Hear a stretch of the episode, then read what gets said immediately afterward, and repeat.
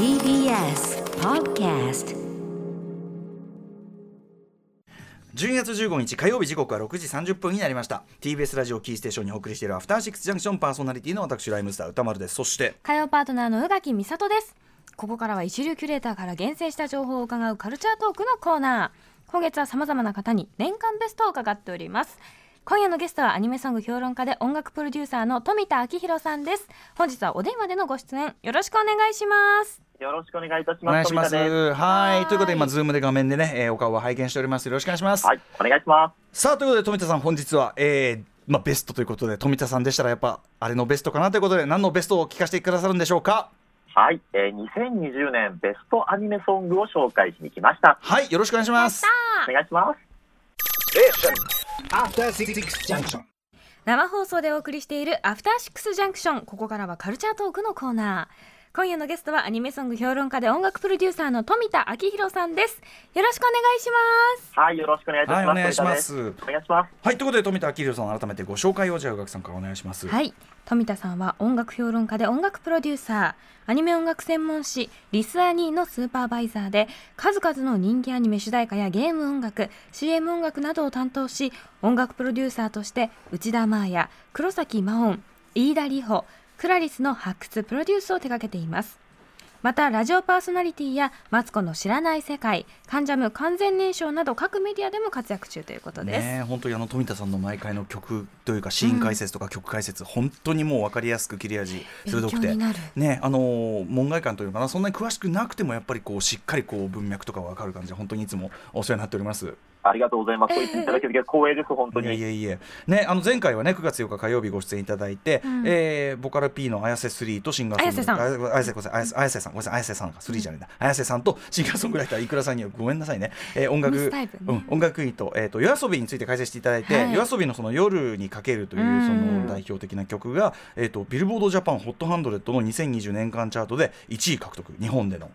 そうなんですよ。これ、またあの CD をリリースしてない楽曲で1位獲得っていうのがまあ快挙だったと。かかつてなかったということですねなるほ。どね。夜遊びね、あの今年紅白ででもぐらいの出ちゃうのかなと思ったらね、そこはねちょっとあれでしたけどね。思いましたね。はい。はい、ということで、えー今夜は2020年ベストアニメソングについてご紹介いただけるということです。でもめちゃめちゃいっぱいあるし、あります。どうでしたか大こ。でしたね、年間やっぱりあの、まあ今年はあのコロナの影響などを受けて、あのアニメの放送の延期などがあったので、本数はやっぱり減ってしまってはいたんですが、うんまあ、とはいえ、やっぱりあのオープニング、エンディングと合わせて、まあやっぱり1アニメ2曲あるわけで、ええさらには挿入歌だったり、うんいろんなものがあるので。やっぱり年間何百曲という数があるんですけい。れども、うんうんうんあの今回、ですねあの先月あの、令和2年アニソン大賞というイベントを行って、私自身も選考委員として入っているんですが、うんうんまあ、その内容もちょっと踏まえて、まあ、ベストアニソンを今日は持ってきた感じですね。そのイベントめちゃめちゃ盛り上がってね、ねもうね。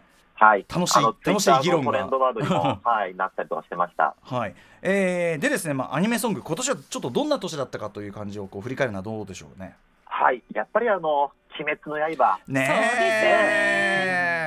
今年あの本当にまあテレビシリーズの主題歌、グレンゲと、あとは劇場版無限列車編のホムラーですね。ううんん。この2曲はもう本当とにかく聴いたし、あとはアニソンシンガーであるリサというアーティストが、うんうんもう本当に今年最も活躍したアーティストの一人になっていたんじゃないかなと。ね。ね一番聞いたんじゃねえかな、やっぱりねね。まあ、いろんなところでね。そうですはい。圧倒的によく聞いたなというのと、あととにかくテレビで見たなと、うんリサという存在を。うんはいですね、あとあの、モノマネとか、うんあの歌うまを決める番組とかでもグレンゲ歌われたりとかする機会もね増えたなというのと、あとはその一方で、まあ、新たなアニソンの流れ、潮流も感じるような一年になっていたなというふうに思うのが、うん。例えば、チェルミコ、はい。はい Easy Breezy。はい。最高。映像研。そうなんですよ、うんこれあの、映像研には手を出すなもオープニングテーマでしたけれども、まあ、例えば、チェルミコのような、もう自分たちのやってきたスタイルを変えずに、アニメ主題歌としても作品にぴったりとマッチする楽曲を提供していたりと、かなり新しいことをしていたのと、うん。あとですね、あのジャニーズのアイドルグループ、 SixTONES うん。ががですね、ナビゲーターという楽曲で富豪デカ、え富豪刑事ですね、富豪刑事のオープニングテーマを担当していたんですが。これあの、実はですね、富豪刑事第1話放送された段階では、うんうん SixTONESの名前が伏せられていたんですよ。これ何かというと、まあ、その公式サイトには、その SixTONESであるかのような、まあ、うん。ヒントが散りばめられてはいたんですけれども、やはりこのジャニーズのアイドルがアニソンを歌うということに対する先入観をも、持たないように、えー初めからそのアニメ作品とのマッチングを楽しんでもらうように、そういった、え施策が取られていたりとかもしていじゃあもうみてん。なすっかり馴染んでああこういいじゃんこの曲いいじゃんみたいな思ったところで実はジャニーズでしたよと SixTONESでしたよそうなんですよ。うんうんうん。この辺も含めて、まあ、いわゆるアニソンの、まあ、界隈といいますか、アニソンシーン外のアーティストによる、まあ、素晴らしいアニソンの提供が目立っていたなというふうにも振り返りますし、はい。あとはですね、アニソンシーンにおける期待の新人アーティストである ReoNaという、えーシンガーがいるんですが、えーその ReoNaは今年ブレイクイヤーだったと言えると思いますうんうね。そんな感じであの、アニソンにおける20年代の始まりを告げるような、まさに象徴的な1年だったなという感じがいたしました。なるほど、うん。はいといったあたりで外観をねおっしゃっていただいたあたりで、えーぜひはい富田さんが選ぶ2020年のベストアニメソング、えーいくつかご紹介いただきたいと思います。はい。ということで、今挙げた各曲は実は今回選んでないんですけれども、はい、まあね先に触れといたというのはそういうことでしょうねやっぱりね。そうですねあえてなんですが、えーまず1曲目はですね、鈴木雅之、ダリダリドゥフィーチャリング鈴木愛理でございます。うんはいこの曲、あの、かぐや様は告らせたい天才たちのえー恋愛頭脳戦第2期オープニングテーマなんですが、うん。あの、まあ、ラブソングの王様とか、ラブソングの帝王と言われる鈴木雅之さんによる、はい。えーまあ、2曲目のアニソンで、で、ご自身もですね、うんうん。アニソン界の大型新人を受賞されてらっしゃいまして、なるほど。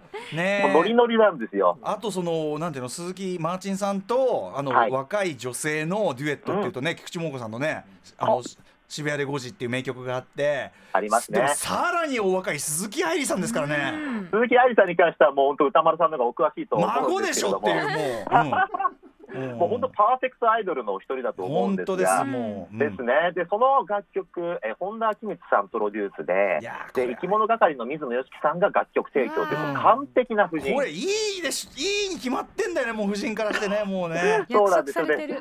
そうなんですよ。ね、これ、しかもですね、現在、えーこれ、公式のミュージックビデオ公開されてるんですが、ええ。2200万再生を突破、えうん。なんえこれはえなんでそんなに回ってんですか？これ、実は、えー41万いいねとかついてる動画になってるんですけれども、海外の方からのコメントがとにかく多いんですよ。へえそれなのなので、えーアニメファン、そして、えーうん。うん鈴木までマーチンのファンとプラス、うんうん。この楽曲のダンスであったりとか、はい。楽曲のこのファンクネスみたいなところが、海外でも大受けということで、マジか。はい。あそそうなんですよ。で、うん。マーチン、あの今年のですね紅白歌合戦の出演も決定してるんですが、うんうんうん。おそらくこの曲を歌うんじゃないかなと思いますうね。なるほどね。ここに来てマーチンさんが世界的にさらにまたってねすごいことですね本当にね。はい、うん。はい、じゃあ聞いてみましょうか曲ね。はい、それでは鈴木雅之で、 DADDY DADDY DO featuring 鈴木愛。はい、えー、鈴木雅之さんそして鈴木愛理さんの、えー DADDY DADDY DO お聴きいただきました、ははい、これあの今映像もね YouTube でもその、はい。流行ってるという世界的に見られてるという映像も、うん。やっぱそのなんですかねマーチンさんのキャッチーさというか味の濃さというかはい、そこが受けてんのもあんのかな、そうですね、でもやっぱりあの、なんでしょうね、この、えー歌唱力であったり、うん。表現力であったりとか、うんやっぱりな。歌うまい。さすがの説得力、やっぱありますよやっぱね。言言語とかそういうのを超えてやっぱりうまいっていうか伝わりやすい、うんだからむしろ今 YouTube でみんなフラットに見るから、はい。まあ、あの K−POP とかでみんな耳もフラットになってきて、うん。目もフラットになってきてっていうのがあるのかな？あと鈴木,、鈴木愛理さんがやっぱもうあのマーチンさん相手に全く全く遜色のないこの貫禄、パそうな。んですよ。やっぱ芸歴長いから鈴木愛理さん。で今、26歳なんですけど、ま色気がまた出てきて素晴らしいですね。うん。もうそうね。だからこの、なんかなんかな強いよね。二人が強い、うん。とにかく。強い強い強い。本当にこのエネルギッシュな、ん。もうこの年の、まあ、2020年のアニソンの中でも、うん。かなりこのクリエイティブの面でも、楽曲の面でも目立っていた曲ですね。うんうんはいえねということで DADDY DADDY DO お聴きいただきました。2曲目いってみましょうか。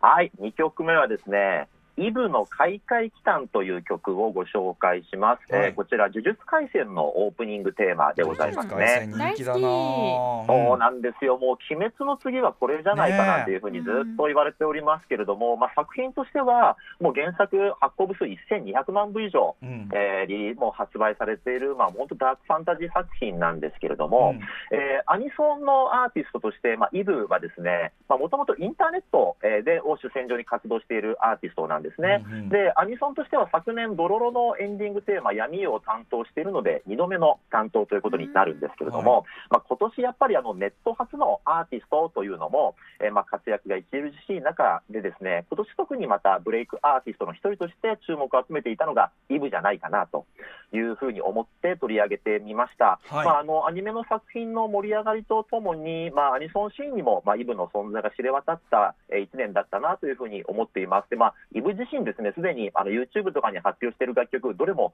数千万回再生とか、もう7000万回再生みたいな感じで、もう完全にブレイクしてはいるんですが、うん。アニソンでも存在感を出してきたなという感じですね。ちなみにあのイブさんなんですけれども、まあ、シンガーソングライター的な活動をしていて、えーまあ、インターネット上では歌ってみたなどを挙げていたんですが、うん。過去にはボカロ P としても活動していたこともございました。うんうん。であと、えー青年であったりとか、顔を一切明かしていない、えー謎めいたアーティストでもありますね。でイブの得意とする、まあ、疾走感にあふれたバンドサウンドがですねあのこの、えー呪術廻戦のオープニングアニメーションにものすごいこう躍動感を与えていてですね相乗効果が素晴らしかったので選んでみました、はい。では曲紹介お願いします。はい。イブで開会期間はい。イブで開会期間お聞きいただきました。はい、はい。これあのやっぱり先ほどおっしゃったようにオープニングの映像と合わせるとでまずその曲がすごいしっかり実は主題歌してて、はいとその映像とのテンポ感とのあれでめっちゃ上がるっていうか。そうなんですよね。あのもともとイブさん自身が原作の大ファンだったらしくですね。納得。あの作品のそうなんですよ。内容とあとは主人公の、まあ、虎杖とかのですね、うんうん。ことをイメージしながらうんうん。しっかりと楽曲に落とし込むために作り込んだということですね。そうか。じゃあもうそれはうん。有機的に絡んでる当たり前なんだね、うんそれはね。間違いないですね。自然なんですね。かっこいい。はい。ということで3曲目いってみましょはい、3曲目は、湯飲み、えー恋の歌フィーチャリング、湯崎司という曲でございます。うはいえーこれはアニメ、とにかく可愛いのオープニングテーマでございます。でこれ、湯飲みというアーティストなんですが、えー遊びシステム所属のトラックメーカーです。うんまあ、普段 DJ なんかもされているんですね。で、あの、EDM とかフューチャーベースを基盤としたサウンドスタイルに、えー和の要素を織り交ぜた楽曲制作が特徴でございますね。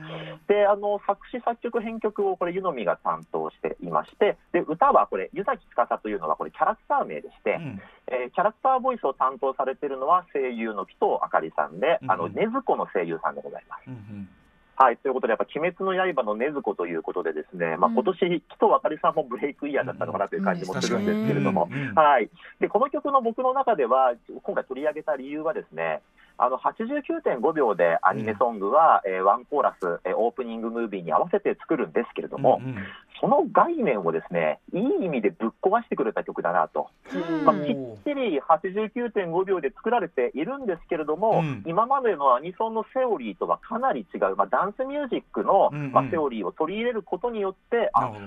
89.5秒の使い方でまだこんなにあるんだと。再認識させてくれた、まあ、新しいアニソンのですね、あり方を提示してくれた曲だったので選んでみました。はい。それでは曲紹介お願いしますはい、今回はテレビバージョン、テレビサイズでお聴きいただこうと思います。うんうんあえての89.5秒ね、うんうん。はい。そうなんです。うん。え湯飲みで恋の歌フィーチャリング、湯崎司。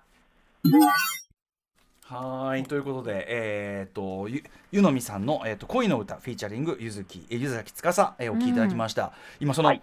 は89.5秒バージョン映像付きで見てたですね、こう、はいあのぶわっとこう最後あの盛り上がってきてでタイトルがとにかく可愛いって出た時で思わず拍手しちゃいました、そうなんですよ。あの、まあ、いわゆるダンスミュージック EDM とかにおけるドロップの部分で曲のタイトルが出てくるっていうですね。これ今までのアニメソングの89.5秒の使い方って大体が頭サビがあってうん。短い感想を挟んで A メロ、B メロ、サビでワンコーラスっていう作り方が多かったんですよ。はい。で、頭サビの後の短い感想のところにタイトルがぐーっと出てくるみたいなのが多かったんですけれども、完全にその構成を無視してですね、あのあこういうやり方があるんだうんうん。っていうことも、まあぶっちゃけ僕あの、アニメ主題歌のプロデュースもやってる人,、間からすると、はい。非常に悔しい思いをやられられた、はい。この手があったかと。この手があったか、そっか、ドロップの使い方、ここでタイトルかっこいいみたいな、かっこいいっすよね、うんこれね。はい。かっこいいんですよ。よ。いやいやそうか。でも富田さんがねそのうなるなんかその構造自体が新しいとか、うんうん。なんかそういうものがあるんですね実はね。そうですね、だってやっぱりこの楽曲構成もそうですけれども、伸縮自在のリズムであったりとか、であとやっぱり声優さんの滑舌だったり発声をうまく生かしたメロディーとこのふわり、うんまあ、見事だなというふうに思いますね。確かにね。だからこれはやっぱその今の音楽の進化っていうのがあればこそのアニソンでもあるもんねこれね、うん。まさに今だからこそできるアニソンだという感じもありますね。なるほど。いやすごい面白い。あとやっぱりこう当然のことながら絵をつけてみた時の破壊力の増し方がやっぱりどれもただ事じゃないですねやっぱね。気持ちがいいなんか。うん。やっぱりあの、アニソンの特徴は楽曲を作ってからそこにオープニングムービーのアニメーションを作るというですね、うえー流れ作業がございまして、そこのマッチングがうまくいってればいってるほど、やっぱり評価にもつながるので、はい。ここはやっぱ気の抜けないところですよね。うんうんはい、ということでそのトータルな良さみたいなところもこの3作ね挙げていただいた3つ、えー堪能できた。それぞれ違う方向でしたけどね。ね。はい、ということで、えーおさらいしておきましょうか。はい。2020年のベストアニメソングとして富田さんにご紹介いただきました作品は鈴木雅之さん「DADDY DADDY DO」 featuring 鈴木愛理さんそしてイブの「開会期間」湯飲み恋の歌フィーチャリング湯崎司の3曲となっておりますはい。ということで今日は3曲ご紹介いただきました。いやでもあのなんかシーンの外観もすごく分かりやすかったですし、うん。相変わらずやっぱりそのあの富田さんのプレゼンの角度がうん。本当に鋭いです本当に。ありがとうございます。はい。光栄です、本当に。安心安定の。はい、ということで富田さん、えーお知らせのことなどあればお願いします。はい、いろいろとやっているんですけれども、あの、ツイッターやってますので、えー、和冠の方の富田明宏で検索していただければ、私のツイッターアカウン上にこうチョント出てくると思います。がついてない方のね。うんはい、和冠そんなないやつでございます。はい、はい、よろしくお願いします。ということでアニメソング評論家音楽プロデューサーの富田明宏さんお話伺いました。ありがとうございました。あの良いお年をあそっか良いお年をはい。どうも来年もよろしくお願いします。ありがとうございました。明日のこの時間は東京国際映画祭シニアプログラマー矢田部義彦さんに2020年のベスト映画を発表していただきます。